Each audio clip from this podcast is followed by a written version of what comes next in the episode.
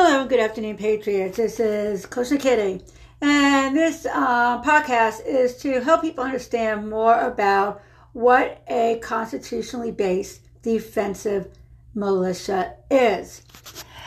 People often wonder, what am I joining? What is a militia? And I do so many videos on this, so many podcasts, but you cannot always get the point across to people in a way they can understand. So I'm going to try to really break this down. The Second Amendment has the militia clause in it. It was basically put there by our founding fathers because they feared tyranny. They knew the reason that a free people could be free is because they were able to defend themselves and had arms. George Washington so vehemently believed in this, he not only felt the militia was necessary, but that people not only had ammunition, but the means to use it and the training to know how to effectively use it. All the founding fathers practiced these disciplines because they felt it was essential to liberty. Therefore, it was also put into our Fifth Amendment, which people don't realize, and is a principle of this country. We were built on the notion that people have the right to defend, the right to life, liberty, and the pursuit of happiness. Since March 2020, we have seen a rise of tyranny as never before. Now, what my organization believes in is we are a very large national organization, well established. Many of these militias come fly by night, there's infighting, they break up, another group forms. The danger is if you get into the wrong group and it was infiltrated or taken down or something happens, everybody can be complicit in those crimes. Therefore, the difference between a constitutionally based militia is how we organize. We are an organizational chain. We have a national command. We have a recruiting uh, review board. And then we have states. Each state has its own command structure and ranking we have a formal application process. Not everybody comes into our organization. We run criminal background checks. Until it completely hits the fan, we are law abiding citizens, and you cannot be a convicted felon. You have to be able to own firearms legally to join our organization. In addition, we do um, a complex vetting process. So, for someone looking to join our organization, they do an application on a national website, and from there they are taken to a telegram where there's two different vetting chats by national. One is a general chat where you just talk and we get a feel for who the person is. And the second one is a formal interview, about five or six questions. And then you're taken to an app called Zello, where we get you ready to do a review board. A review board is where you are on a board with other candidates and people from around the country who are patched members ask you questions and vote you cleared hot or denied. Once that process is done and you're accepted in, you are brought over to your state.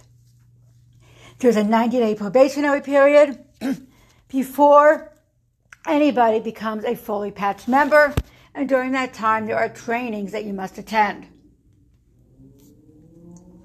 We are not keyboard warriors. We do not go to protests. We do not go to rallies. We are actively training. What do we train in? Everything, as you can imagine, firearms, of course, tactical skills, of course, and that's why we desperately want veterans. Veterans, if you took every veteran from Desert Storm until today, it would be the largest standing army. We need our veterans. They are the oath keepers. But we also need citizens with skills. The goal of a militia is to defend a community, and there's a reason why. People that live in a community, whose families are in that community, have a backing to that community, a buy into that community. They want that community to be protected. And that's just the same thing with Victory City. So if you have people living together and the militia is part of that community, they are going to be the ones called out to defend. That would be the actionable people.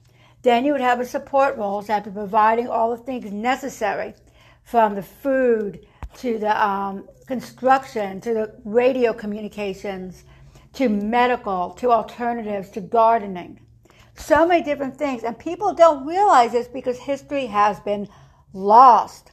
So, for people looking to join a militia, which again is your uh, duty according to the Constitution, as George Washington put it, it's a man's obligation to defend against.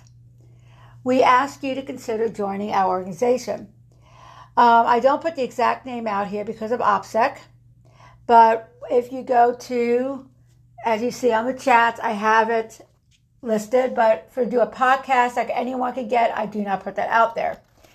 But I will say, I've been in this a long time and I support what it believes in because people need training and skills. We need to be responsible for our own safety, our own destiny.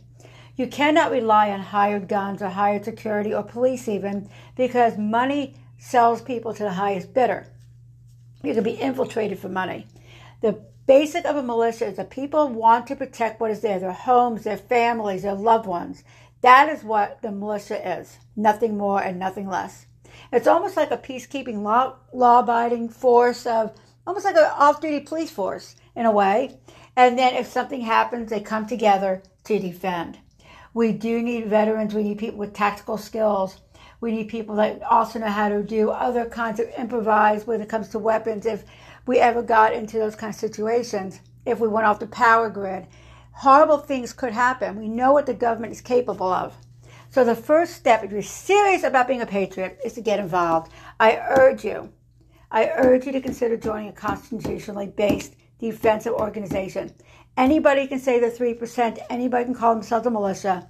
But I'll be telling you what, there's a huge range of spectrum, and getting involved with the wrong people is dangerous.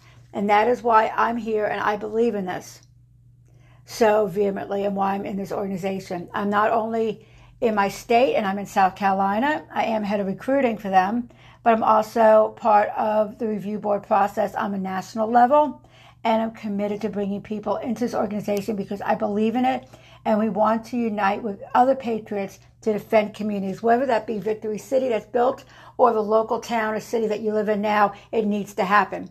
Because you need your own schools, your own school boards, the mayor, the police. All these people need to be like minded. We need to come together and make our own municipalities, our own communities, our own hospitals, our own businesses, and keep everything financial, economic transactions between patriots. I'm Kalishna Kitty. I am a constitutional patriot, and I urge you to reach out to me. Um, I'm on Clapper and TikTok. You can look me up at Kalishna Kitty SC. You can do live feeds, question and answers on there. Reach out. I have videos. Also, can reach out to me on here and on Telegram. And to message me privately on Telegram, always feel to reach out. Um, I have several different accounts. And you can always get me at K K I T T Y S C. Um, that's my private account. I'd be happy to talk to you on there. Or if you're already on a Telegram chat, just message me from there. And once again, um, I'm open to answering questions, video chat, whatever kind of communications you need to get the answers that you want. And anybody that is in South Carolina, please message me directly because we have our own um, process and I can get you expedited through. Once again, I hope everybody has a blessed day and remember, only you can stop tyranny. The Constitution is our answer. We must always look to that and to God. God bless.